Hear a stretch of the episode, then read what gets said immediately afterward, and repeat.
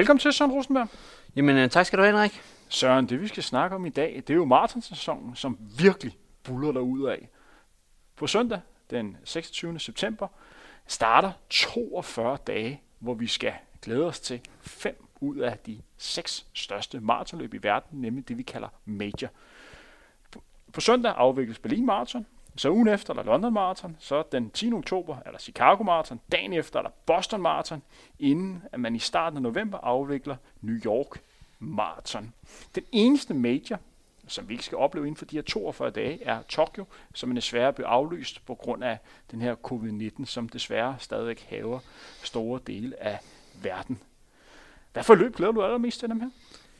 Jeg glæder mig allermest til... Oh, jeg synes, den er svær, men jeg, jeg, jeg, jeg siger London. Det, det plejer at være det, der er den bedste. Så jeg siger London igen. Men udover at vi skal have fokus på de her fem store løb, som ligger og venter ude i horisonten, skal vi også kigge lidt tilbage, fordi der er jo sket rigtig meget på dansk jord inden for den sidste måneds tid.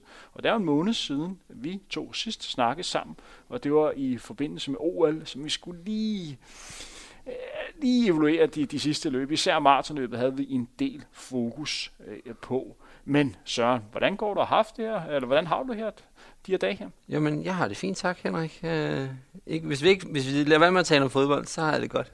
Du bevæger dig til, til Falster i går. Du cyklede hele turen ned til Falster 100 km mm. for at se FCK tabe 3 det, det var så godt vejr, Henrik. Jeg tænkte, det er jo oplagt øh, cykelvejr, det her. Jeg tænker, ved du hvad, det, den napper jeg sgu. Det tog øh, tre og en halv time, tror jeg. Eller, måske fire. Øh, perfekt tur, men øh, ja. Var det turen værd?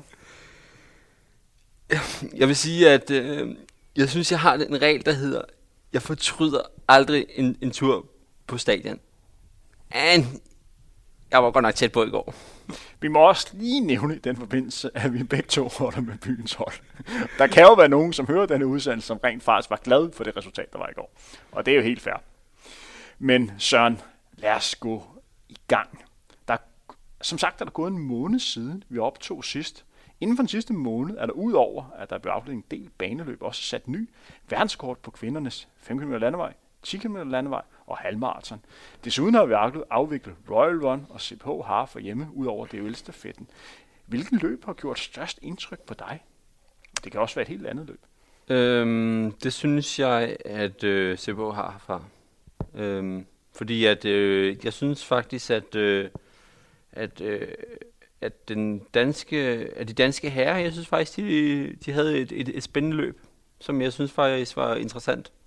Og, øh, og det var i hvert fald en, en tæt duel. Og vi kommer ind på det senere. Vi fik jo hele fire danske herrer, hvis vi tæller Omar Hassan med så som, som dansk. Det er han i, i den her ja, semidansk øh, i hvert fald. Linje. Og det, så vidt jeg husker, så har jeg aldrig oplevet, at vi har fire danske løber under 64 på, på halvmarathon. Så det var et uhørt højt niveau, vi havde på, på dansk jord.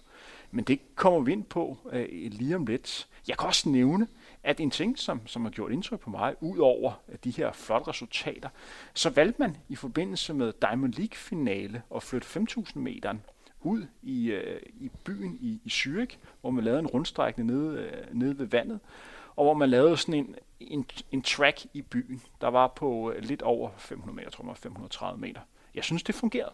Jeg synes, den der 5.000 meter på den her opstillede bane, jeg synes, det gjorde noget nyt. Jeg synes virkelig, det var, det var en fed oplevelse, og der blev stærkt samtidig. Jeg kan godt lide, at man sådan tænker nyt og fjerner lidt atletikken fra traditionelle stadionatletik, og, og man tør prøve det. Så, så Jamen, det løb der? Ja, jeg så det. Jeg er enig i det sidste, du siger, at jeg synes, det er fedt, at man tænker ud af boksen, prøver noget nyt, og jeg var simpelthen så spændt på ideen. Jeg synes godt nok, efter, efter hvad skal man sige, øh, øh, det, hvad skal man sige, øh, udlevelsen af, af løbet. Jeg synes, at øh, det var ikke helt det, jeg havde for, forventet mig af løbet. Det, jeg synes også, der var en del profiler, der trak sig, og jeg synes, det var lidt skuffende, må jeg indrømme.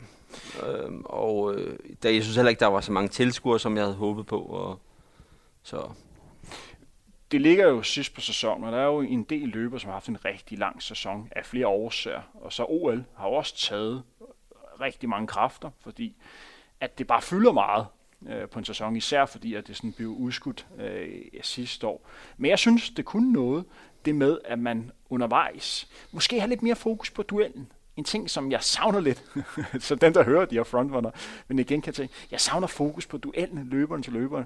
Så det med, at man fjerner det i stedet for den her traditionelle 400 meter bane, hvor det eneste rigtigt, man lægger mærke til, det er de her mellemtider. Jeg kigger ikke rigtig på mellemtiderne her. Jeg lægger godt nok mærke til, hvad man havde efter hver 1000 meter, men mere fokus på, hvordan løberne lå over for hinanden, og også lidt kigget på, nu kom vi rent i byen, og der var flot udsigt der, og nu er vi nede ved, nede ved vandet, og, og flotte bygninger. Ja, det minder mig lidt om cykelløb. Jeg kunne sgu meget godt lide det. Jamen, jeg, altså, jeg synes, at ideen var rigtig fin, men øh, jeg, jeg havde måske gerne set, at den var en lille smule længere, altså fordi der er ikke meget længere end en almindelig atletikbane. Så hvis man endelig tager den ud i byen, kunne man så ikke lave den måske 800 meter, eller sådan 1000 meter, eller sådan noget.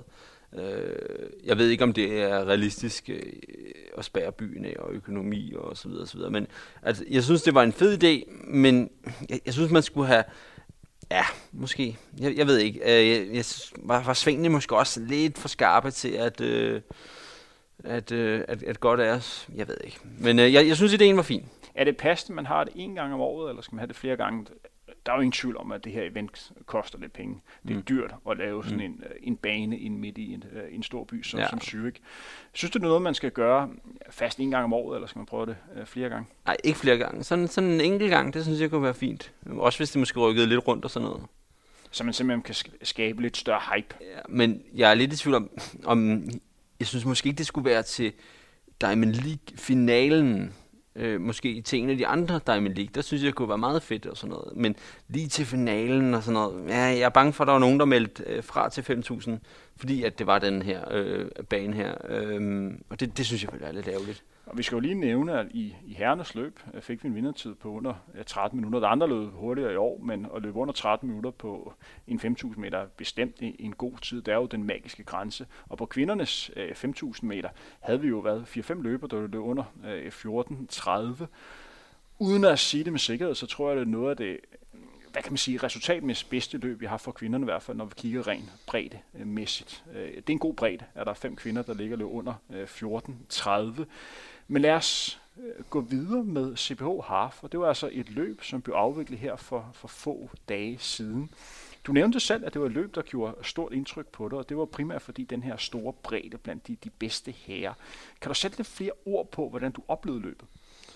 Øh, jamen altså, øh, nu var jeg desværre ikke, jeg var desværre forhindret, så jeg kunne ikke selv se det løbet øh, live, som jeg egentlig oprindeligt havde tænkt mig, men øh, altså, jeg, jeg fulgte nogenlunde med på, øh, på, øh, på, hvad hedder, på, på min app undervejs, og så har jeg set lidt højdepunkter efterfølgende, men øh, jeg vil sige stort indtryk. Altså, jeg vil sige, at, øh, at i, i en tid, hvor der ikke har været så meget andet øh, løb, så, øh, så synes jeg, at det var et, øh, et okay spændende løb. Jeg synes, at, at, øh, at der var, øh, for en gang skyld, så var der... Øh, spænding om, øh, om DM-titlen for, for herrer, og ja, også lidt kvinder.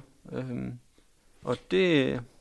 Hvis vi begynder at kigge på resultaterne, vi skal jo lige nævne, at vi fik en, en vindertid øh, ved, ved tror jeg, at man udtaler der.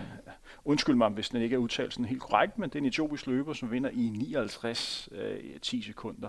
Det er en ganske habil vindertid. Ja, det ligger så meget op, at de, vi har set de andre løb, ja, der var de andre år. Der var lige uh, det enkelte år, hvor man fik sat den her verdenskort, og så havde ja. man også et år, hvor man løb 58 nummer 40, men ellers ja, ligger man der omkring lige over 59 minutter. Vi fik fire løb under 60, øh, som er den magiske grænse på halvmarathon. Det har vi set bedre, men til betragtning af, hvor mange løb der er lige i øjeblikket, øh, så synes jeg faktisk, det, det er et ganske fint øh, niveau. Den hurtigste danske øh, løber var Omar Hassan, øh, som ikke er dansk statsborger øh, endnu, men stiller op for AGF. Han kom ind i 1 time, 3 minutter og 17 sekunder og, og løb et klart øh, personrekord på, på distancen. Og han slog nok forhåndsfavoritten. Det må, må man nok sige, han var. Abdiulat, der løb 1.03.30. Og så fik vi Jakob Simonsen, der satte nye personer Det er en helt stor overraskelse. Han løb 1.03.33, og så Rune Bækgaard, der løb 1.3.48. Og der er altså fire løber, som ligger samlet stor, øh, stort set hele vejen. Jeg tror først inden for de sidste 2-3 km, at man får det afgjort, hvem der, hvem der kommer først af, af de fire. Og det er altså Abdi, som ender med at blive, at blive dansk mester. hos kvinderne fik vi faktisk en ny øh, løbsrekord. Den etiopiske løber, øh, Gemeshu, løber 1.05.08. Hun er også fra Etiopien og slår Sifan Hassans, Sifan Hassans øh, løbsrekord fra 2018, mener jeg, det var. Og vi fik, øh, jeg mener, det er fire eller, fire eller fem løber, der kom under 1.10. Så resultatmæssigt for den første løber, så havde vi et højt niveau, men rent breddemæssigt, så savnede lidt for, for de, de bedste kvinder. Mm. Hvis vi kigger på, på danskerne, så den, den hurtigste løber med, med dansk pas, det var Astrid My Rønne Christensen, som går på efterskole i øjeblikket, øh, går på Hjemly, som er en løbe efterskole. Hun løber i en imponerende tid 1 time, 14 minutter og 45 sekunder. Men fordi at hun ikke er gammel nok, så er hun ikke øh, dansk mester, men det var altså hende, der, der løb den, den hurtigste tid. Hende, der blev danske mester, øh, var en for mig lidt ukendt løber. Jeg kendte ikke rigtig det store til hende. Øh, Anna Ritza øh, Nagadi, som løber for Peak Forever, jeg løb 1.16.49, og så har vi Camilla Valin, øh, som også en øh, også en rigtig talentfuld, lø, øh, talentfuld løber tidligere, øh, hvad kan man sige, øh, cykelrytter har løbet 1, eller løbet 1.16.53, og så får Maria Larsen fra Sparta indtil nummer 3 i 1.18.22. Vi får altså to løber, som kommer første års stregen, men af forskellige årsager ikke bliver danske mester. Ja, jeg, jeg synes, at øh, jeg synes sgu lidt, det er noget råd, må jeg indrømme. Øh, vi, vi kan starte med, øh, med Omar. Øh, et eller andet sted, jeg synes, at, øh, at det er fair nok, at man skal være dansk statsborger for at kunne stille op til danske mesterskaber. Fordi ellers så har vi, er det sådan noget råd noget, hvor at, øh, jeg ved ikke, om du kan huske med, med Duplantis for nogle år siden, hvor i, øh, i, da han vandt øh, EM i Berlin, hvor han satte øh, amerikansk og svensk rekord på samme tid. Og det synes jeg altså er noget juks, må jeg indrømme. Øh, så øh, jeg synes, at det er fair nok, at man skal være øh, dansk statsborger. Men så synes jeg, det er noget mærkeligt noget. Altså, så kan man stille op til DM for hold-agtigt.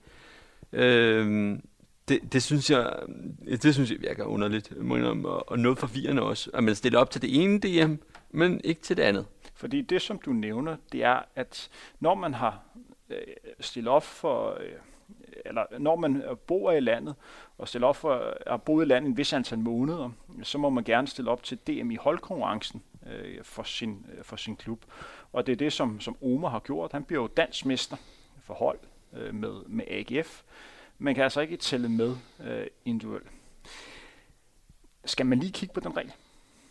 Ja, det synes jeg. Det synes jeg. Jeg, jeg, synes, det, jeg synes, det er noget juks. Det må jeg indrømme. Og argumentet for at kigge på den regel, det er, fordi den ikke er gennemskuelig. Ja, lige præcis.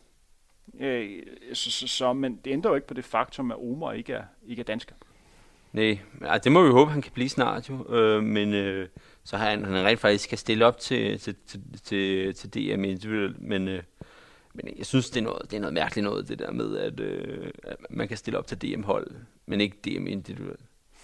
Min personlige holdning, det er også, som, som du lidt siger der, jeg synes enten er man med, eller som ikke med. Lige præcis. Øh, så, så hvis man er med i hold og deltager til DM, så synes jeg også, man skal deltage individuelt. Yes. Og, og, og, det er jo ikke første gang, altså jo, vi har med Omar, vi har også haft andre løbere, vi har haft uh, Tom Wade, øhm, som også har... Silvia. Ja, lige præcis, som også har løbet uh, DM10, ikke? Øh, og øh, kan det passe, at han en, der har vundet øh, DM10, men ikke Nej, det jeg tror... Og han er blevet, han er blevet toer til ja. det, øh, men hvor han så ikke har, hvor han så ikke er blevet toer, men han er blevet toer i konkurrencen. Ikke? Det, det synes jeg også, det er noget mærkeligt noget. Jeg skal ikke udelukke, at han på et tidspunkt har fået en rigtig god placering i, i cross. Fordi han på et, på et tidspunkt nogle år, der havde en uhørt højt niveau i cross. Ja, jeg har fået bøllebank af ham i en crossrunde. Hvor efter fik jeg test den dag. Så det var lige før han kunne nå at drikke en cola, inden jeg kom ind der. Fuck, han var god, mand. Undskyld min form, men kæft, ja, men han, det, løb, kæft, han løb stærkt. Men i forhold til Omar, Mm. Altså, første gang, jeg så Omar løbe, det var for et par år siden til hos Andersen Martin, øh, hvor han øh, vandt halvmaratonløbet. Ja, hvor i 07, ja. I 07, hvor jeg bare tænkte, wow, mand, haft en, en stor løber, vi har. Han løb som en gazelle, og det så simpelthen så stærkt ud. Mm. Jeg var ikke i et sekund i tvivl om, at det her var den kommende store løber for, øh, for Danmark. Det så så imponerende ud. Han har løbet gode tider. Han har løbet lige omkring 14 minutter på, på en femmer. Men det her er vel hans rigtig store gennembrud. Ingen tvivl, ingen tvivl. Det er hans klart bedste resultat. Så det er vel bare at sørge for, at han så hurtigt som muligt får et dansk pas, og så har vi en endnu en stor løber på maraton. Ja, jeg, jeg ved ikke, han har vist stadig hans maraton-debut til gode. Kan det ikke passe? Det tror jeg, men det er vel der, vi er ude i nu her for ham. Ja, det, det er det jo nok jo. Hvor, hvor gammel er det, Omar? Han er, kan det passe, han er sådan midt, slut 20'erne? Ja, noget af den stil, tror jeg. Ja, ja. Øh, ja men det, det er en god alder til, til maraton, det er det. Men øh, øh, ja, nu, nu skal det selvfølgelig ikke blive politisk med, med, med der skal være statsborger og sådan noget, men øh, jeg vil i hvert fald sige, at øh, herfra, der krydser vi fingre for, at øh, Omar han får øh, sit danske statsborgerskab. Så og man vil også begynde at kigge frem med, også med de andre løber. Øh, Jakob Simonsen, Rune Bækgaard. Vi har også øh, Tejs, som havde øh, en off-day. En off-day. Øh, vi begynder at have en håndfuld løber, hvor man begynder at tænke, det her det begynder altså at se meget interessant ud. Der er Europamesterskabet næste år på, mm. på maratondistance. Jeg er godt klar over, at der også er verdensmesterskabet. Og Thijs og Abdi ligger nok og har fokus på, på verdensmesterskabet. Det skal mm. også lige sige, at der er ingen af de to løber, der rent faktisk har klaret kravet til Europamesterskabet lige i øjeblikket på maraton. Der skulle du løbe under 2 timer, 14 minutter, 30 sekunder. Og det skulle du have gjort fra, jeg mener, det er 1. 1. januar 2021. Øh, og det er der ikke nogen af dem, der har gjort det er en tid, som de begge to burde kunne, kunne gøre, men man skal lige gøre det først. Ja, ja. Øh, Thij skal løbe øh, New York Marathon. Øh, det er muligt at løbe under 2.14.30 for Thijs i New York, men New York er ikke den, den hurtigste rute. Øh, så, så igen, næste år øh, bliver lidt specielt. Men vi begynder at have en del løber, hvor man tænker 2.13, 2.12, 211, 210, 209 måske er begynder at være realistisk. Det er vel der, det begynder at pege henad. Jamen, det synes jeg, øh, altså jeg, jeg synes, jeg kan fornemme et, et stigende niveau.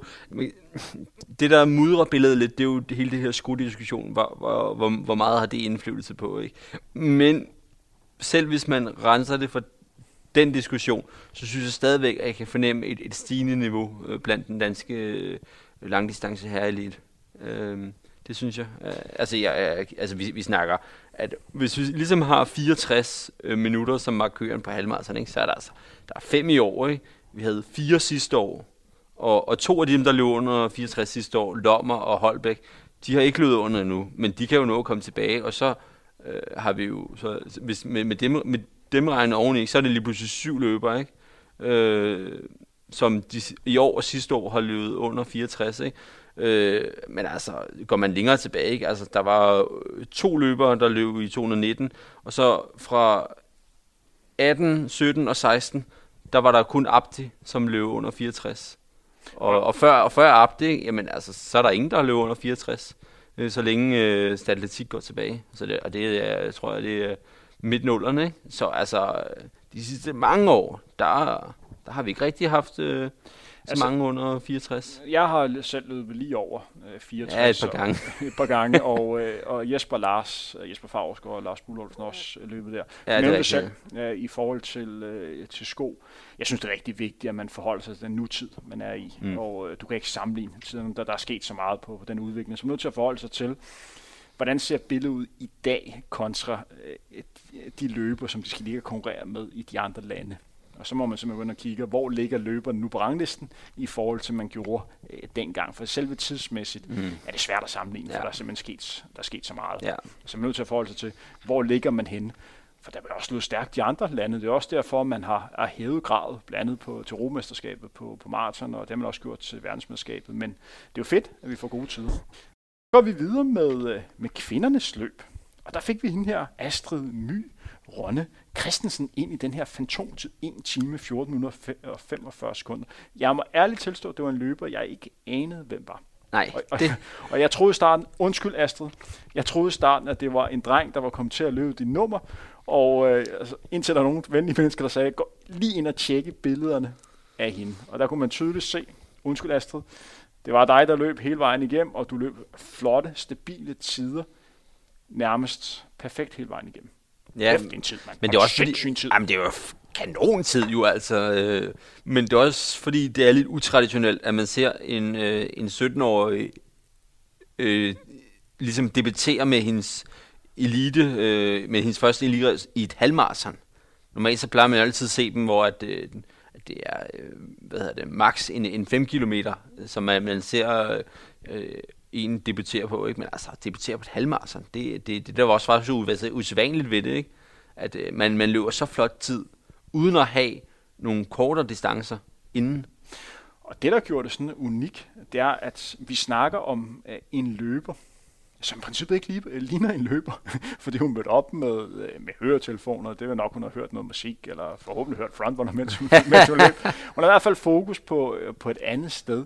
Så på en eller anden måde er hun ikke sådan den traditionelle DM-deltager. Sidste gang, jeg har fået den fornemmelse, det var da jeg så, en af de første gange, jeg så Annemile Møller løbe, hvor det virker også bare som en, at der var en pige, der kommer ind fra gaden, der bare smadrer alt og andet, fordi teknik, eller talentet bare er fuldstændig uhørt stort. Ja, det kan jeg også godt huske. Var det, var det efterskolernes øh, 10 km i 14 eller 15? Det er 14. Jeg er til, ja, det er 14, jeg er til Danmark eller til verdensmesterskabet i halvmarathon, øh, hvor at jeg kunne huske, vi ringet op af Mads Strøn, som der arrangerer ja. det her uh, DMT km hvor han vil lige sige, at der er altså en pige, der kommer direkte ind fra gaden, der er vant til at spille basket.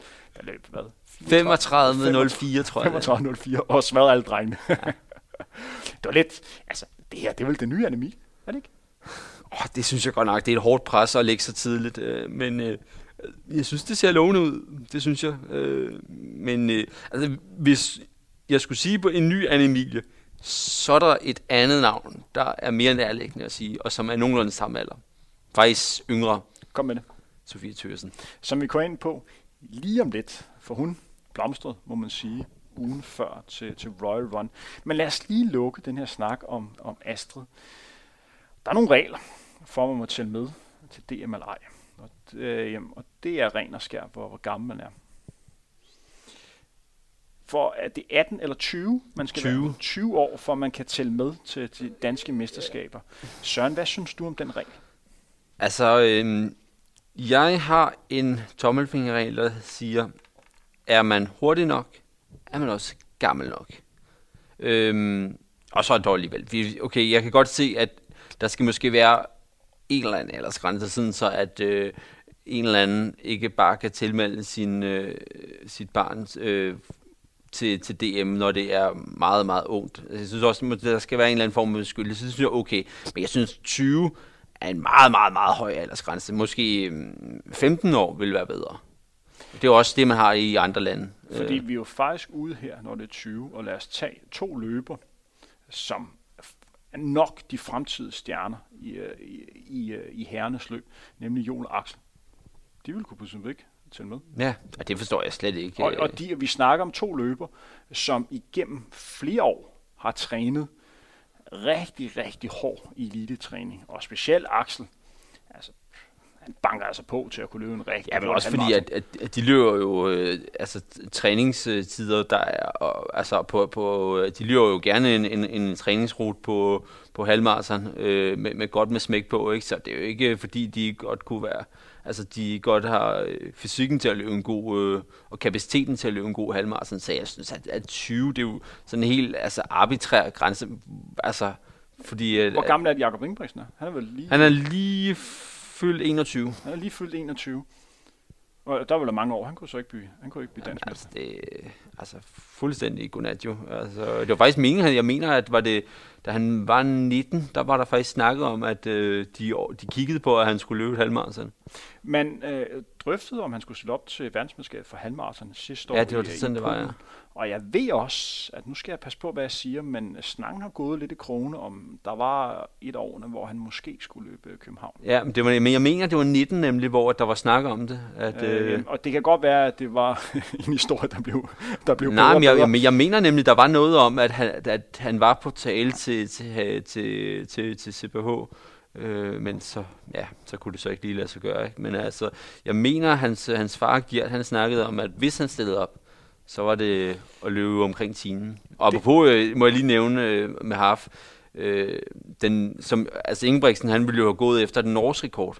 Og den var jo meget, meget, meget, meget tæt på at blive slået af en, jeg tror ikke, der er så mange, der kender øh, Gibrom, tror jeg, fra, fra Norge, som øh, efter 15 km lå til at øh, løbe meget, meget, meget langt under Sondre Mogens øh, norske rekord på 59-47. Jeg ved ikke, kan du huske det? Det var Jeg den, han løb i, øh, I sø, i 17 i Valencia der.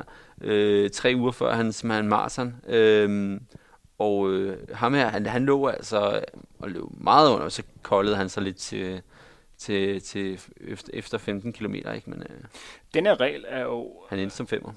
Ja, han løb godt. Lige, lige uden for timen. Den her regel er jo med sikkerhed øh, lavet for at beskytte de, de unge atleter, så de ikke i en tidlig alder kommer op på de længere de, øh, distancer. Men er vi ikke også derhenne, at man ser jo ikke kun i løbesport, men man ser også i mange andre udholdenhedssport, at folk bliver yngre og yngre, og man præsterer øh, bedre i en ung alder på de, på de længere distancer, fordi man i en tidlig alder laver den her hardcore øh, udholdenhedstræning. Så denne regel skal vel sættes ned. Ja, men også prøv, prøv at tænke på, øh, vi har altså en løber, der hedder øh, Jakob Kivlimo. Hvor, hvor gammel er det, han er? Er han, er han rundet 20 nu? Han er nogenlunde samme alder Altså, som... øh, prøv, prøv lige at tænke på, hvad, hvad han har løbet på. Hvad, hvad han har løbet på, på halvmarsen, ikke? Øh, 57. Hva- Ja, lige præcis. Jamen, det er det, mener. Men var, var, han, var han blevet 20 år, eller var han kun 19 år, da han løb de der 57-30? Jeg tror, han var 19 år. Ja, lige præcis, ikke? Altså, men, men til DM, nej, der kunne du ikke lige stille op. Altså, det, det giver jo... Altså, jeg, jeg synes... Øh, fint nok med en aldersgrænse, men den er jo alt, alt, alt, alt, alt for høj. Alt, alt. Jeg synes også, 18 år er for højt. 15 år, det synes jeg, det er en... Øh, For, for, for lige at lukke den. Øh, jeg synes, når vi snakker om regler i løb. Regler er gode at have, men de skal være simple, og de skal være til at forklare inden for øh, maks 20-30 sekunder. Hvis man ikke kan forklare det inden for 20-30 sekunder, så er der et eller andet galt med reglen. Og øh, når vi begynder at snakke om, igen i forhold til hold og individuelt, du kan være med i hold, men du kan ikke være med individuelt, fordi på en område, der er du dansker, og på en anden område ikke dansker. Det giver bare ikke nogen mening. Og det skal du altså bruge flere minutter til at forklare, selvom du har flere minutter, så kan du stadig ikke forstå det. Og den her giver jo heller ikke noget mening. Så man skal lige sætte sig ned, og så lige øh, tænke det igennem her. Fordi det er godt nok ærgerligt, at en løber som Astrid ikke får sit, sit danske øh, mesterskab, som også fortjener. Og den anden løber, Anna-Rita øh, Nagai, som løber et fantastisk løb. Hun står også i en lidt mærkelig situation, fordi hvad, skal hun sige? Mm. Altså hun er dansk mester, men der er en, der står Der er en, over der er to- bedre. Der er en, der står der var over to minutter. Altså. Altså, jamen, jeg vil sige, at, øh, og der synes jeg også, der er den lidt anderledes i forhold til Abdi, fordi at Abdi, han, han ja okay, fair nok, at Omar slår, men altså, det, men det er jo ligesom, hvad det er, fordi Omar ikke er dansk. Men her, der er der en, der slår, der, der slår Anna, men som er fuldt kvalificeret til ligesom at slå rekorden. Hun er bare ikke gammel, og det er jo et, et mærkeligt, at, øh, at, øh, at, ja, jeg var den, jeg blev Danmarksmester, men altså, jeg er kun den anden bedste dansker faktuelt set. Fordi det er hun, hvor at, at Abdi, han faktuelt rent faktisk var den bedste dansker. Han blev bare slået af en, der snart bliver dansker. Lad os håbe det ikke, men altså, det, det synes jeg godt nok, det, det er godt nok øh, et, et, et mærkeligt... Øh, Apropos Abdi, har du set dig med Vild med Dans? Øh, nej, desværre. Det har altid ligget på, på hvor jeg aldrig rigtig har... Jeg har som regel set fodbold der i stedet for. jeg så faktisk Abdi i fredags. Ja. Med Dans.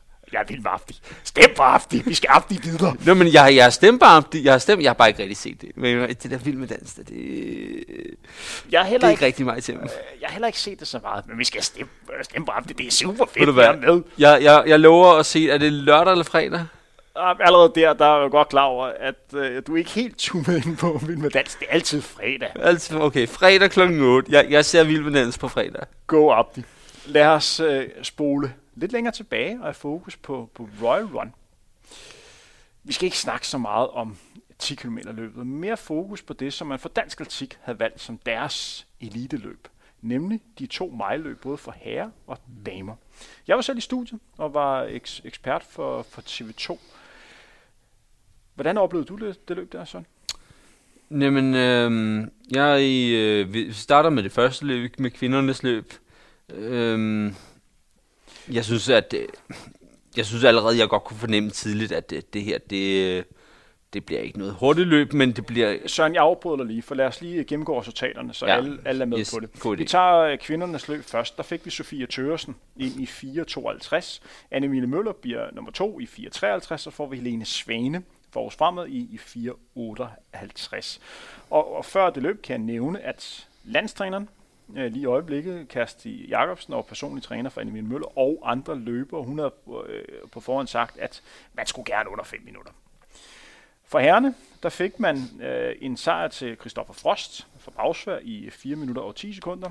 Øh, William Deventier for Sparta blev nummer 2 i 4.12, og så Mikkel Dahl for AGF blev nummer 3 i 4.13. Efter et løb, så nok blev præget af et styrt nogenlunde halvvejs i løbet, hvor en af forhåndsfavoritterne, Michael Jonsen, øh, desværre styrter. Ja, Christian Holm er det, der styrter, og så river han, øh, så, løber, så vælter han simpelthen ind i Michael Jonsen. Og, og det har nok haft indflydelse på, selve løbet, fordi ja. efterfølgende var det rimelig øh, kaotisk.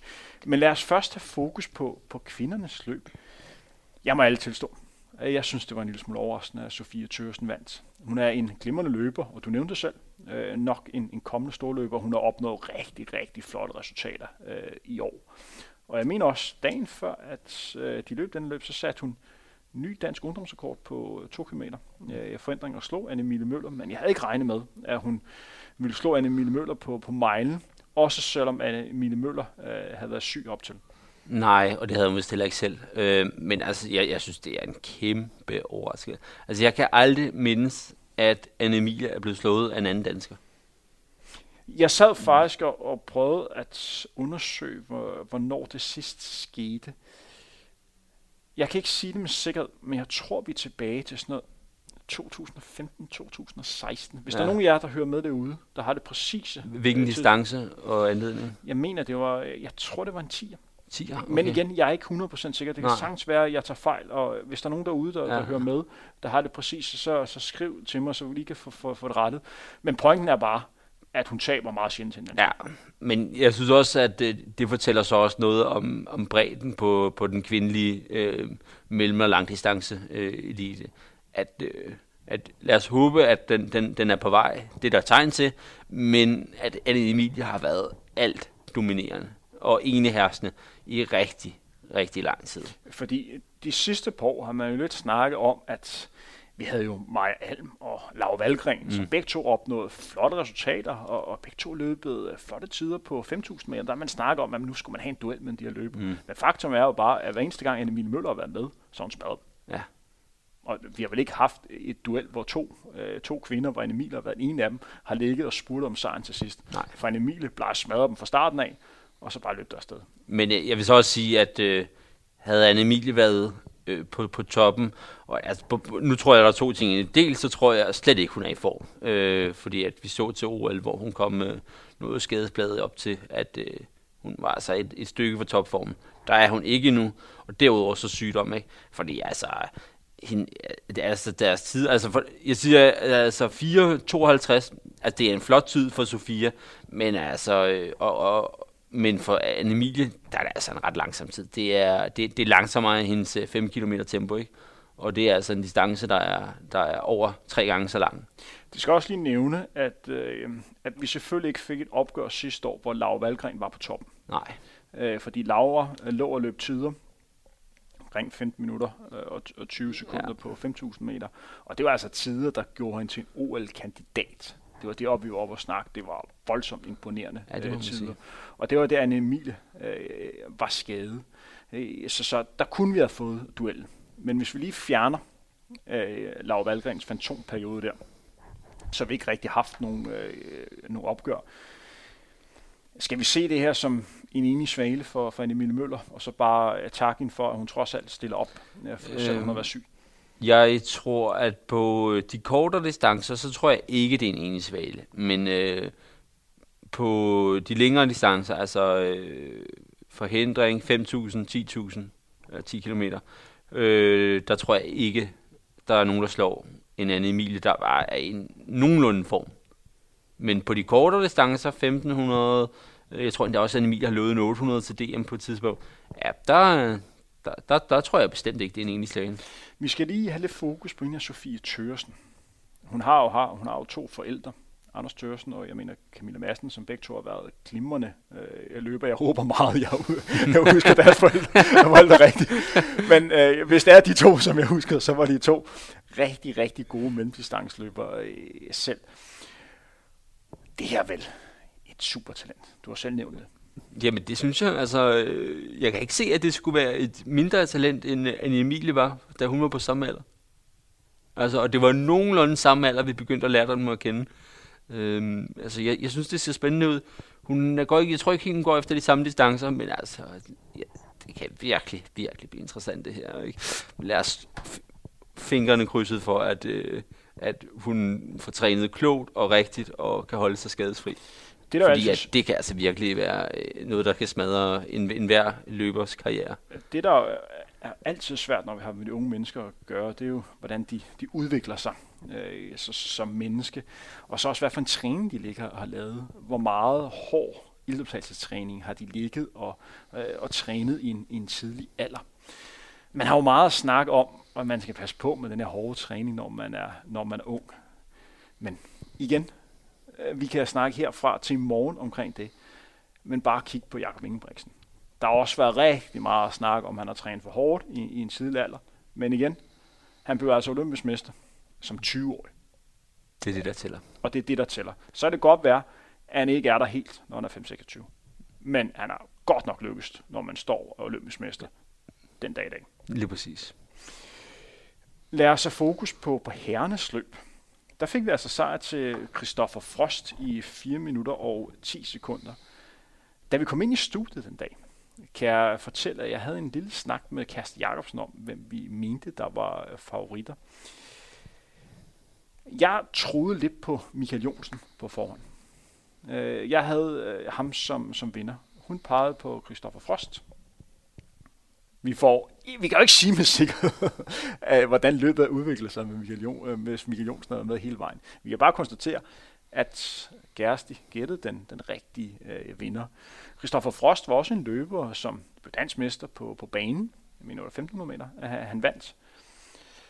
Øh, og så også øh, gjorde sig ganske godt på, på 800 meter. Han kommer jo fra stolte traditioner for, for bagsvær.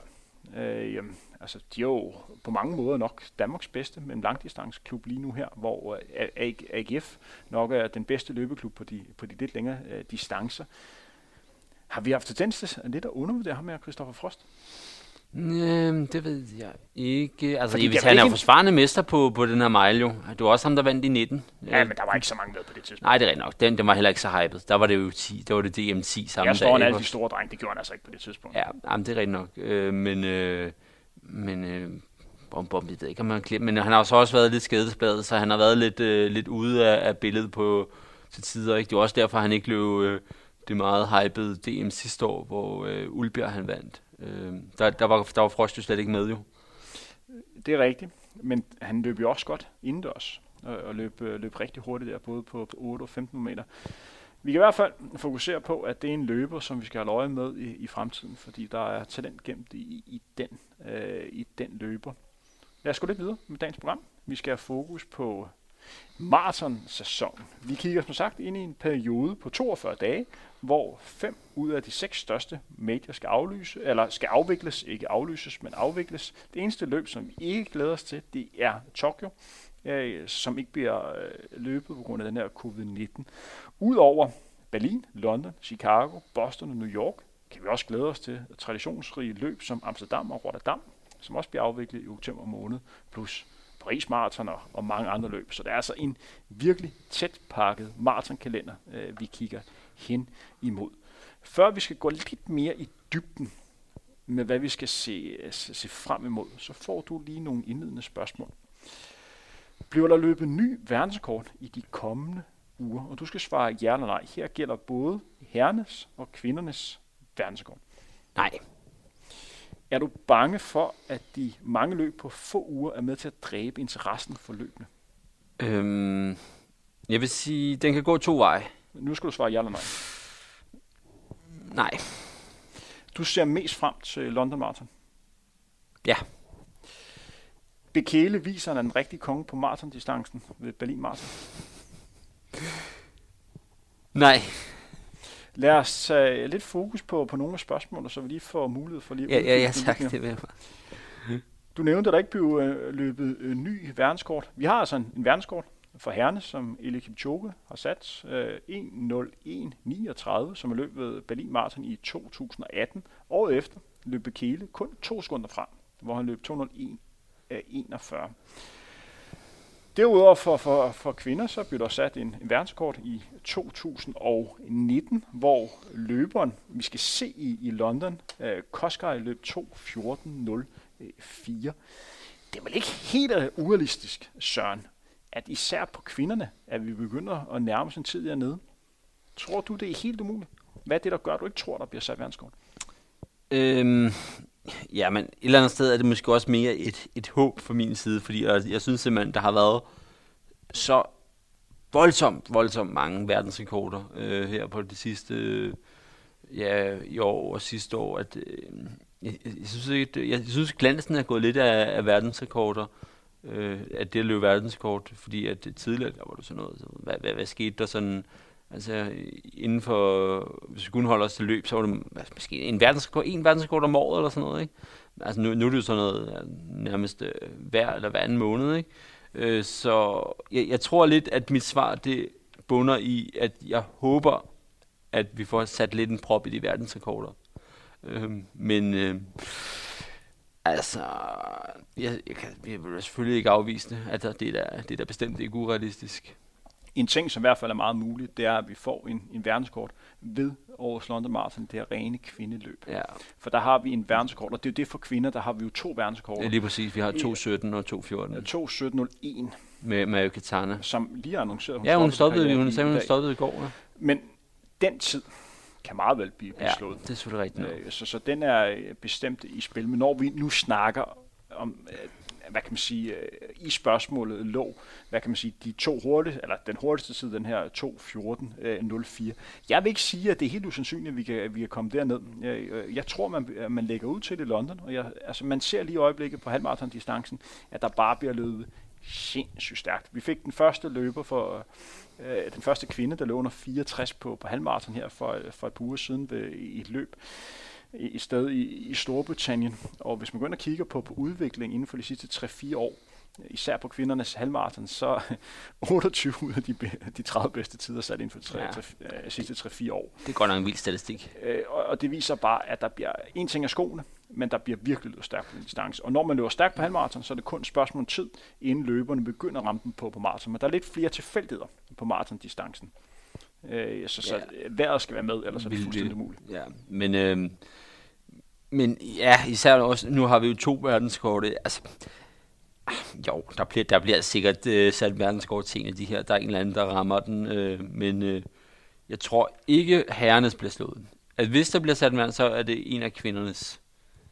Øh, jeg ved ikke, er, er der blandet felter til nogle af de her marathons? Det er der vel i Amsterdam, tror jeg, men jeg ved ikke lige, hvordan feltet er der. Amsterdam er, er blandet, Berlin ja. er også blandet. Nå, Berlin er også blandet, okay. Berlin er øh, også blandet. Men der tror jeg, det er usandsynligt. Men igen, man ved aldrig, der er simpelthen så stor talentmasse, øh, både i Etiopien og, og Kenya. Ja. Men sådan som jeg ser årets Berlin øh, Marathon, som sagt bliver afviklet her søndag den 26. september, så er det, man har... Altså, Berlin vælger lidt den strategi, at man har en stor superstjerne. Bekele, ja. Og, og det er Bekele i år. Og, øh, og det er der, hvor man, man bruger størstedel af budgettet. Men, ja, bare fortsæt. Hvor andre løb, øh, hvad kan man sige, lidt mere breder deres budget ud til, til flere løber. Og før vi går lidt mere i dybden med det her løb, så skal vi også være opmærksom på, at vi kigger ind i en periode, hvor arrangørerne har færre penge til rådighed. Men øh, faktisk, nu du siger det med Berlin, øh, det kommer faktisk til at tænke på, at øh, da Kipchoge, han satte øh, verdensrekord. Der handler alt om Kipchoge. Fuldstændig, altså hverken kvinderne, der var jo ikke nogen andre herrer, altså nummer to eller sådan noget i det felt der, da han løb øh, 200, altså han løb, hvad var det, 206 eller sådan noget, ikke? Fordi at, at alt var bare tilrettelagt til, til Kipchoge, og så resten, det var altså, det var der noget løb bagefter. Altså, øh, nu sidder jeg lige og kigger på, øh, på feltet til søndag for kvinderne, ikke? Om, når vi snakker verdenskort. Altså, den, den hurtigste P er, P, det er 2.19, ikke? Og så har vi øh, tre på, på 2.20, ikke? Og det er altså den tid, de skal ned og ramme her for at få ny verdenskort, det er altså under 2.14.04. Ja, eller 2.17 for men igen, det tæller jo ikke med. Nå, nej, selvfølgelig, det er klart. Undskyld, ja, øh, fordi, fordi det er jo det blandet felt. Ja, det, det, det, det, det kommer ikke til at ske. Det, det, det kommer ikke. Altså, kommer der er ikke nogen, der barberer øh, over, øh, over 6 minutter. Før vi går lidt mere i dybden øh, med selve løbet, vi skal også snakke en hel del om øh, Bekele, og hvor meget vi glæder os til at se denne løber tilbage. Det er jo ikke meget, vi har set ham her de sidste øh, halvandet års tid. Så skal vi have sådan en overordnet snak om de her løb.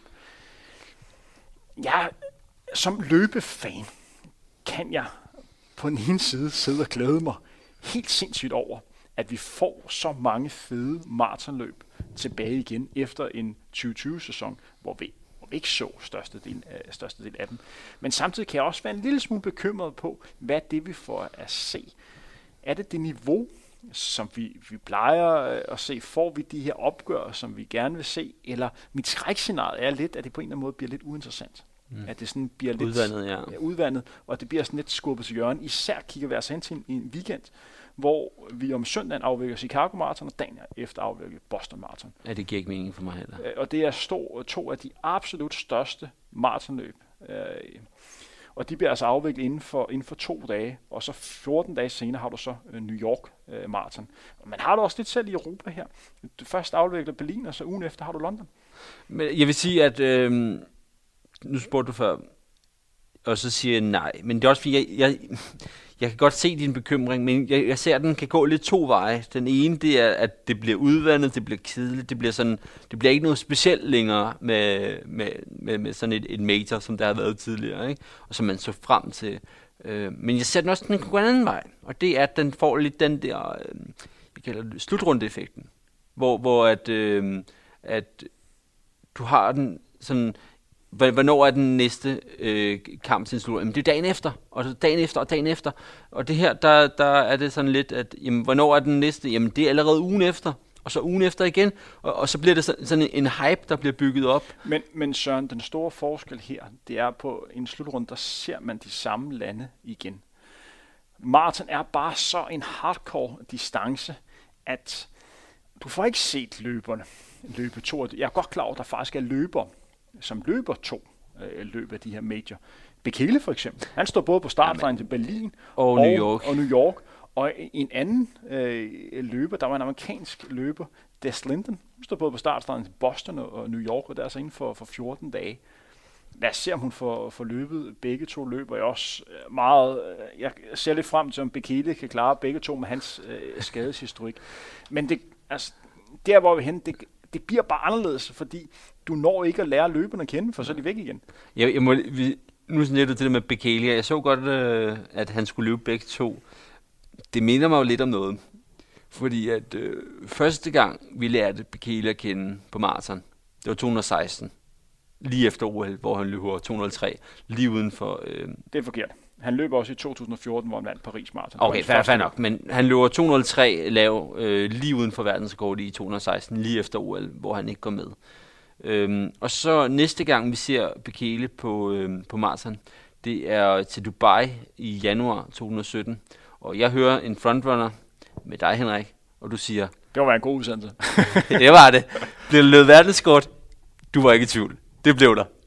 Øh, og øh, Bekele, han udgår. Og øh, fra det løb, han udgår der i Dubai, til hans løb i Berlin i 2019, der er det en lang, kedelig øh, altså, tirade af, enten så bliver han øh, 5, 6 eller 7, eller også så udgår han, øh, og det gør han jo af flere løb. Og øh, hvor var det jeg havde med det her? At øh, jo, at øh, jeg... Nå jo, jo min pointe var, at, øhm, at der i Dubai, der var det også meningen, at han skulle have løbet London i april. Altså øh, Dubai i januar, og, øh, og London i april. Så at øh, det der med at løbe to løb tæt på hinanden, det er faktisk noget, han, han har ville prøve før, men du ved, det, det skete ikke dengang, og jeg tror heller ikke, det kommer til at ske den her gang. Det, der skete i 2017, øh, det var, at han faktisk startede med at styrte. Ja. Der var, der var skub øh, i starten, og det gjorde, at han startede øh, maratonløbet øh, på den værste måde, man kan gøre. Det er nemlig med at, at styrte, øh, styrte i starten. Jeg har selv prøvet det en gang. Verdensmesterskab i halvmarathon København, der startede jeg også med, øh, med at falde i starten. Det var en lidt dårlig start, Henrik. Øh, så kom man altså bare øh, dårligt i gang. Men Bekele, han kom jo altså virkelig tilbage i 2019, hvor han løb den her næst hurtigste tid nogensinde på, på maratondistancen, efter en del. Jeg vil ikke sige, at de havde sagt, at han var færdig.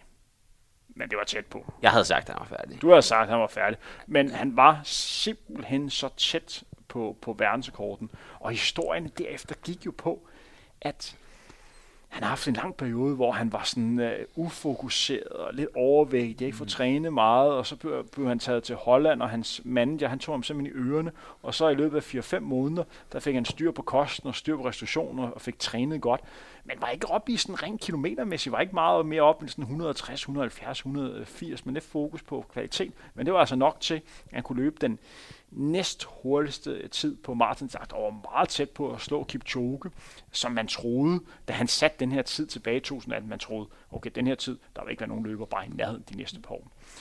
Altså jeg vil sige, at jeg har det sådan lidt med hans løb på, på søndag, det kan gå begge veje. Jeg, eller, vil blive meget, jeg vil ikke blive overrasket, hvis han slet ikke stiller op for det første. Ja, det har han jo gjort før. Jo. For de sidste år ved London Marathon var der også virkelig hyped med, at øh, man skulle se det her fede opgør med uh, Bekele og Kipchoge. Bang, to dage før Bekele afbud øh, efter en skade, som påvirkede ham i en periode. Og det, det er også øh, sket øh, tidligere. Men han kan også stå i et, et løb, hvor han virkelig bare smadrer alt og alle, og, og løber sit, sit livsløb. Så, så jeg vil ikke sige, at det er som at slå og kaste en terning, men vi begynder at nærme os. Han har kapacitet til det, til det umulige. Man kan også slå op i banen. På mange måder er han meget menneskelig. Jamen det er det. Altså, øh, Ja, den, altså jeg har før meldt Bekele ud, og så er han kommet alligevel. Jeg vil sige, jeg tror altså, vi har set det bedste af Bekele. Jeg, jeg, jeg, jeg tror altså ikke mere på ham. Jeg, jeg, jeg tror, han er over the hill. Vi skal også lige have fokus på, at Bekele, altså øh, løberen, som har vundet uhørt mange medaljer. Vi snakker om en løber, som har vundet verdensmesterskabet i cross, der nok er det sværeste løb at vinde, når vi snakker langdistanceløb. Det har han ikke bare vundet én gang, det har han vundet hvad er det, mere end 10 gange. Oh, men det var så også en tid, hvor det blev løbet hvert år. Det blev løbet hver år, og så blev det løbet over, både med lang og kort, det vil sige, man løb kort om, øh, om lørdagen, og så lang om søndagen, og nogle gange der byttede man lidt rundt. Og der var han altså uslåelig. På banen der har han været verdens- og olympisk mester både på 5 og 10.000 meter, og en af de få løbere, der har taget banespeed med over til maratondistancen, også præ- præsteret øh, der. Så på mange måder er han en komplet løber. Ingen tvivl der. Altså Bekele er den største langdistanceløber nogensinde. Og, og, Punktum. Og jeg er godt klar over, at der kommer en løber som Kipchoge, der nu er dobbelt olympisk mester, og har øh, verdensrekorden også løbet under to timer, godt nok uofficielt. Han er blevet verdensmester på, øh, på 5.000 meter. Men det er så også det. Hans banetider er slet ikke på samme niveau som Bekele. Og der er, og han, har, han har præsteret OK i cross, men hver eneste gang i cross, Bekele er med, så har han fået tæsk, og ikke bare lidt tæsk, han har fået mega tæsk. Så Bekele er champion her. Det er han. Men, øh, men, men selv, selv champion, han, han bliver altså også ældre, desværre. Ikke? Og nu er han 38, kan det passe? Han er fra 82, øh, så han er, han er født på dag før mig. Øh, han er for, han, jeg tror, han er født den 14. juni, hvor jeg er født den 16. Så han er 39. Ui, så stadigvæk ung mand. Nej, jeg vidste, du siger det. men, men igen, altså Haile Gebrselassie, hans lærermester, han løb jo stadigvæk, han løb jo lidt over øh, time på halvmarathon, da han var 41. Ja. Så altså, det kan jo stadig lade sig gøre, men man skal også bare tænke på, at det er en løber, som har øh, været i gamet i rigtig, rigtig mange år. Søren, en ting vi også lige skal have, have, have fokus på. Vi kigger altså også frem mod nogle, øh, nogle maratonløb, jeg nævnte øh, ganske kort før, hvor at budgettet til løbene er blevet mindre, fordi mange af de her løb, de har altså tabt rigtig mange indtægter og sponsorpenge, fordi løbene ikke er blevet afviklet sidste år, og der ikke er det samme deltagerantal i år, og det er det, de her store løb lever af. Det er deres sponsorer, og så deres, øh, hvad kan man sige, deltagere. Ja, med, masserne, masserne. Og det går selvfølgelig ud over de penge, man kan ligge til, til elitefeltet. Øh, plus er der en del i, i eliteløber, øh, som på en eller anden måde også er lidt mere kredsen om, hvad de, hvad de vælger, og ikke kan løbe det hele. Der er også mange, der lige har løbet OL. For eksempel vinderen af OL på maraton, Kipchoge. Han kommer vi ikke til at se. Nej, plus øh, jeg, jeg ved slet ikke, øh, om der er nogen i top 10, som øh, så løber nogle af de her løb. Gay, øh, som blev nummer to ja. til OL på maraton, han løber New York. Okay, hvem er Bashi Abdi? Øh, der er snak om ham om, øh, om New York, men jeg tror ikke, den er blevet bekræftet. Nej, okay. øh, Callum Hawkins, en anden europæer, han sluttede godt nok op 10, øh, løb også Nej, han, han udgik jo OL. Øh, det man sådan kan se på, øh, på startlisterne, det er, at man altså Etiopien havde jo ikke det bedste OL mildt på sagt. maratondistancen, meget mildt sagt. Og der er mange af de løber, som man havde lidt forventninger til. Der er nogle af de løber, vi skal holde øje med til øh, London og til øh, Chicago og til, hvad kan man sige, til Boston og også, også New, New York. Men når bredden bliver sådan lidt ud, er der også mulighed for, at nye løber kan tage til og, og få chancen at få deres første top 10. Blandt andet skal vi også se Thijs, Thijs øh, Nehøjs. Nehøjs, der løber i New York. Ja, han starter med at løbe på søndag jo. Han skal være pacer for Philip Flicker. Ja, ja, så hvor han skal trække øh, 25 km, måske også længere, hvis han sådan kan, kan gøre det. Jeg mener, det er sådan noget 3.05 øh, pace, han sådan skal, skal gøre. Hvilket også er en hård træningstur. Altså, det er jo ikke noget, man bare lige, øh, bare lige gør, uden at, uden at trappe ned. Ja, så skal man have et uhørt højt niveau for at, kunne, for at kunne gøre det. Men det er jo en god måde at vende kroppen til at, at løbe de her længere løb. Og for Thijs er det også, sikkert også en meget god måde lige at få lidt overskud igen. For han har haft en, jeg vil ikke sige en svær periode, men jeg vil sige en udfordrende periode. Ja, med først med OL og så med, med Harf her i søndags. Ja, Så, så han har brug for lige at, lige at vende skuden i gang. Jeg har selv prøvet det. En gang imellem er det sgu meget godt lige at komme ud og, og fjerne fokus for en selv, og så, så hjælpe en, en kammerat med at, med at præstere. Og han viste jo til det her øh, hollandske løb, maraton i, øh, i Twente i øh, foråret. Han er jo en, en rimelig habil pacer faktisk, og meget stabil også. Så øh, god for it, Thijs. Men hvis vi lidt har fokus på, på London Marathon, som er traditionelt øh, et det løb, hvor mange af de, de bedste løbere stiller til start. Og Jeg kan også nævne, at i år, vi kommer ikke til at gå så meget i, i dybden med mange af de her løb, fordi det ligger lidt ude af sådan, og der kan ske rigtig meget. Men vi skal alligevel lige bruge lidt tid for, for London, for det er nok der, hvor startlisten lige i øjeblikket ser ud til at være, være bedst. Men det er også der, de har klart flest penge jo. ja, altså, det er det klart, Philip Fink. Øh, også øh, hvor at, det er også der, de er mindst afhængige af, af, af masserne, fordi at, at sponsorindtægterne er så kæmpe store i London. Det er også derfor, at London som det eneste marathon rent faktisk skulle holde et coronaløb. Det var fordi, de havde så store maraton, Øh, eller så, så, stor, øh, så store sponsor øh, øh, opbakning, at de rent faktisk kunne holde lidt uden masser overhovedet. Og det er jo der, øh, vi snakker om, at vi har den øh, forsvarende verdenskortholder for kvinderne, øh, Kosgej, som, som løber. Der har den her 2.14.04 tid, som hun løb ved Chicago Marathon i 2019. Jeg tror, en verdenskort er i spil. Jeg tror i hvert fald, den her rene kvindeverdensskort på 2.17.01, Ja, den står for fald. den står for fald. Og derudover er også øh, Jeb Koskaj, og så Etiopien har også nogle, øh, nogle Ja, de har. Dibaba og Dere med, øh, som... Øh, ja, så, og så ved man jo ikke, altså, hvad, hvad de har... Øh, at, det, at der er otte kvinder under øh, 2,20 i feltet, ikke? Øhm, så altså, hvem- ved, om der er en af dem, der lige pludselig øh, laver noget stort? Altså, det har man jo før set, hvor at der kommer en... Okay, det er hende der, havde jeg altså ikke lige set. Det var hende, man skulle øh, øh, se kæmpe om titlen øh, om sejren. Og så for, øh, for, for mændene, der har vi øh, Kiteta, øh, som jeg mener vandt sidste år. Vandt han ikke øh, udgaven i, i 2020, hvor det løb rundt om Hyde Park? Øh, jo, Kitata... Ja, Kitata, ja. Jo, det var der, hvor Kipchoge blev syver. ja hvor han er bøvlet Nej, nej, det var ikke. Det var, det var ham der, kenyaneren, øh, der vandt øh, det der løb. Var det, var det, Kipchumba, der vandt? Ej, var det ikke Ki- Kiteta? Nej, jeg er ret, det var jeg helt sikker på, at det var en kenyaner, der vandt. Øh, Ja, men Kiteta er også kenianer. Ja, altså, nej, nej, Kit, Kiteta er nu, nu, nu, nu, altså, vi snakker ham der, Shura Kitata, ikke? Ja, ja. Han er etiopier. Er han ikke kenianer? Nej, han er etiopier, Henrik. Nej, nu, nu, nu, nu kigger lige. Han er kenianer. Han er etiopier. Øh, der, der må vi lige skyde lidt til hjørne, og så kigge på det. Øh, jeg, jeg, kigger, øh, jeg kigger på nettet for at finde, men derudover har vi også etiopisk løber som GM Web og, og, og Leges. Og det er jo to løber, som begge to har løbet de her øh, 203 tider, og bestemt også øh, løber, som vi sådan skal holde øje med. Nu har jeg jo lige været på nettet og, øh, og, søgt på vores løber, Shura Kitata, som vi snakker om. Og jeg kan konstatere, Søren, vi begge to ret. Er det ikke skønt? Jo. Fordi han vandt London Marathon sidste år. Point til mig. Til gengæld er han ikke kenianer, men etioper. Så også point til dig. Så den bliver altså 1-1 i den her øh, lille øh, duel. Men det er altså en, en London Marathon, som mangler den helt store superstjerne. Fordi normalt plejer London Marathon altid at have den mest hypede maratonløber med i løbet. Det har i mange år været Kipchoge. De også, det år Kipchoge er med, så man også har fokus på Bekele nogle gange, nogle gange begge to, og før det. Kipsang har også... Øh, Kipsang og Kimetsu, da han havde øh, verdenskortene. Så det er et løb, hvor man gerne vil have de største og mest hypede maratonløber øh, til, til start. Og det har de vel ikke helt på herrenes side. Men derfor kan vi vel stadigvæk få et hurtigt løb. Altså jeg vil sige, at de har det bedste af herrefelterne. De har helt sikkert den bedste bredde. Ja, helt sikkert. Altså, de mangler jo, der er jo selvfølgelig Kipchoge, han løber ingen af dem. Øh, I hvert fald, hvad vi ved af endnu. Øh, han løber i hvert fald ikke London. Og så er der Bekele.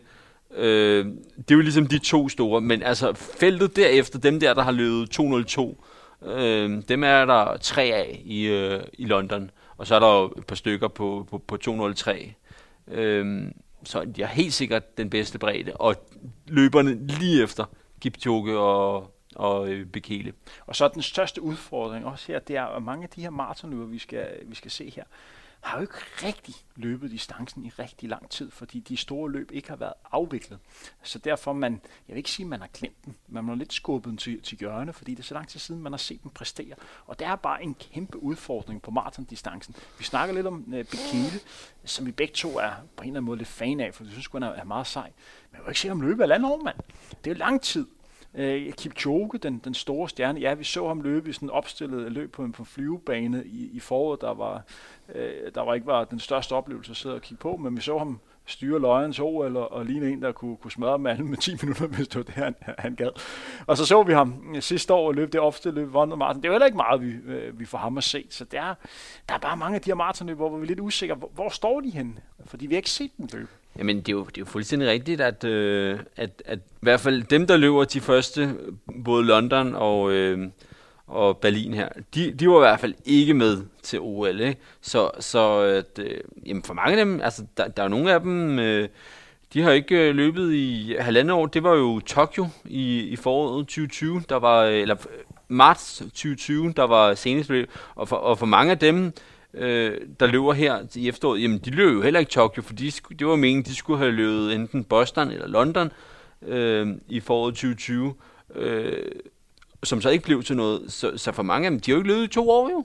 Nej, og så skal altså vi siden efteråret 19. Ja, jamen, så skal vi også være opmærksom på, at sidste år snakkede vi meget om halvmarathon, for der blev sindssygt stærkt på, mm. på halvmarathon på sådan en ny verdenskort, hvor uh, kenianske uh, Gandhi, eller Candy, uh, løb på 67 minutter. Han kunne være ufattelig spændende at se på, på maraton. Øh, og det ville typisk være en, en løber, så normalt man ville se på ved London Marathon.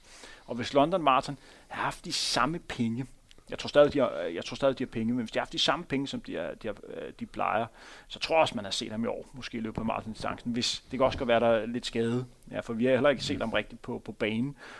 Men derudover på halvmaraton, så står der også løber, du nævnte, Jakob Kiklimo, øh, som også ligger bange på. Jeg tror personligt, det er den første løber, der kun er to timer på maraton, fordi han løber så stærkt på, på de korte øh, distancer. Det har du sagt, ja. Øh, og igen, og allerede nu er løbet 57 minutter. Han, han ser vi heller ikke på maratondistancen. Og Camp World, som en tredje, han er også væk, fordi han også været skadet. Og så har vi Chepchikai, øh, som er verdenskortholder på 5 og 10.000 meter, som også kan være spændende at se på de længere distancer. Han bliver også nede, så vi har faktisk mange af de her kommende stjerner på maratondistancen, som tidligere måske allerede nu har taget spring op, men af flere forskellige årsager bliver på halvmaratondistancen, eller måske på banen. Men jeg synes også, at, at en ting er, hvor gode de er været på, på 10.000 10 km og, øh, og halvmaraton, og så maraton, det er altså det der spring fra at være god på halvmarathon, og så tage det op til maraton. Du, man kan bare ikke rigtig regne med det, at man har altså før set løbere, som var rigtig gode på, på, på den der halve, omkring den der timesløb, ikke?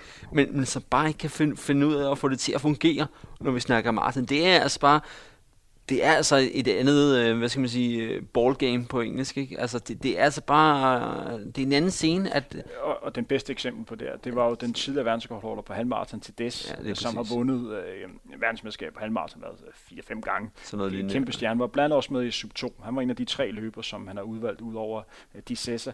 Og man snakker om, det var løber, der måske havde den bedste, øh, bedste tærskelværdi af samtlige langdistansløber. Men hans største udfordring, efter en time og 20 minutter, der var bare tømt for energi. Øh, så, så flere gange på maratondistancen lignede han den bedste løber, og så lige pludselig slukket var lys. Man lidt regne med, at de er, øh, de er rigtig, rigtig dygtige laboratorier og træner, forskere i Nike. De kunne løse den her gåde, at man kunne få til at holde dem hele vejen det lykkes ikke helt. Men der er bare nogen, der ikke fungerer så godt, når, øh, når de skal have, begynde at have med forplejning og maven og sådan noget. Altså jeg tror måske, det er der, den ligger, at, at på, på halvmarsen, der kan du bedre øh, klare dig uden at indtage det store undervejs. Ikke? Men altså på, på marsen, der, der bliver du nødt til at have, have næring til dig. Ikke? Og, øh, der, der kan bare være nogen, hvis, hvis øh, systemet bare ikke spiller sammen med det. Øh. Så, så at det der, vi siger med, ja, men altså Kiblimo og Candy og Cheptegei, ja, de ser spændende ud på halvmarathon, men det er, bare, det er bare ikke det samme som, at de også får det til at fungere på marathon. Det er i hvert fald en god forudsætning, at man løber stærkt på på halvmarathon. Så har man noget at, at bygge på. Men ja, det tager tid at udvikle sig, som øh, udvikler sig for at gå fra en god halvmarathonløber til en god øh, maratonløber. Min pointe var bare, at tidligere havde man set, at de her løber, der ligger og løber så stærkt, allerede nu var debuteret på maraton. Det er i hvert fald det billede, vi har set de, de tidligere år. Nu af forskellige årsager rykker de ikke op.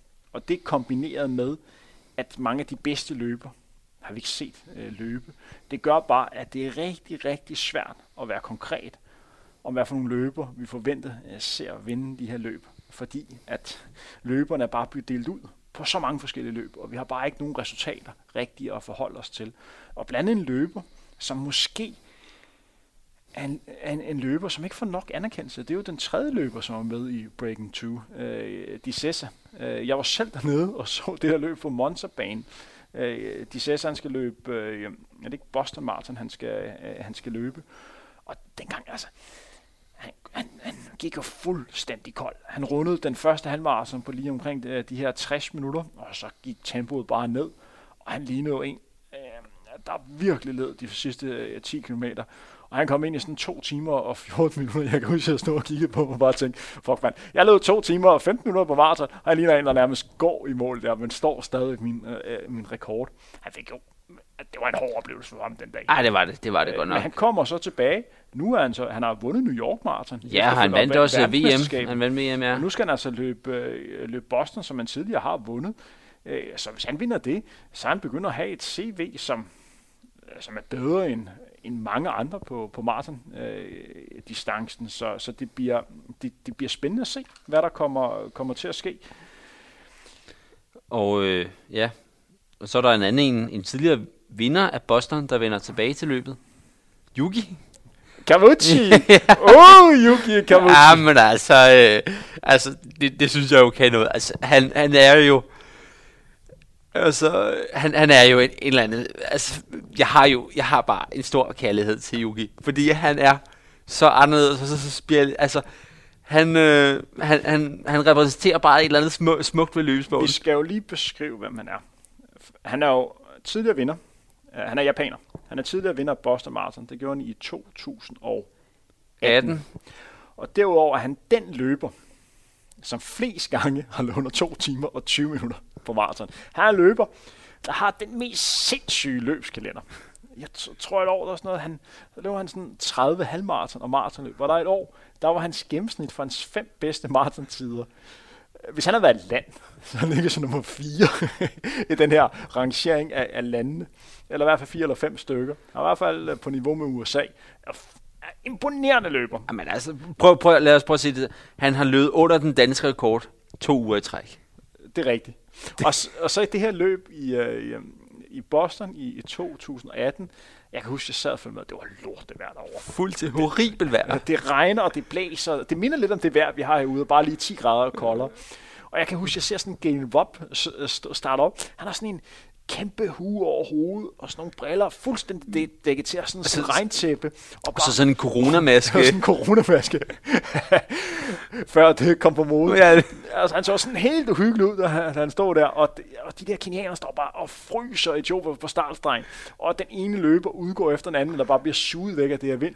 Men uh, Cavucci, han ender altså med at vinde. Det er ikke den bedste tid, der er løbet Boston. Det var, det var så sind... Jeg tror, det var 2.15 eller 16. Ja, det var langsommere.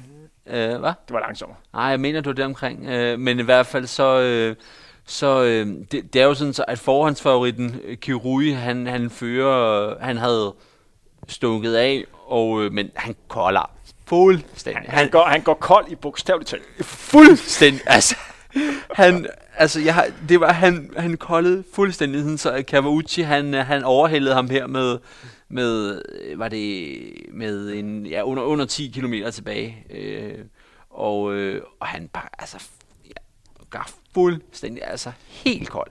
Det der også var specielt med, med Cavucci den dag.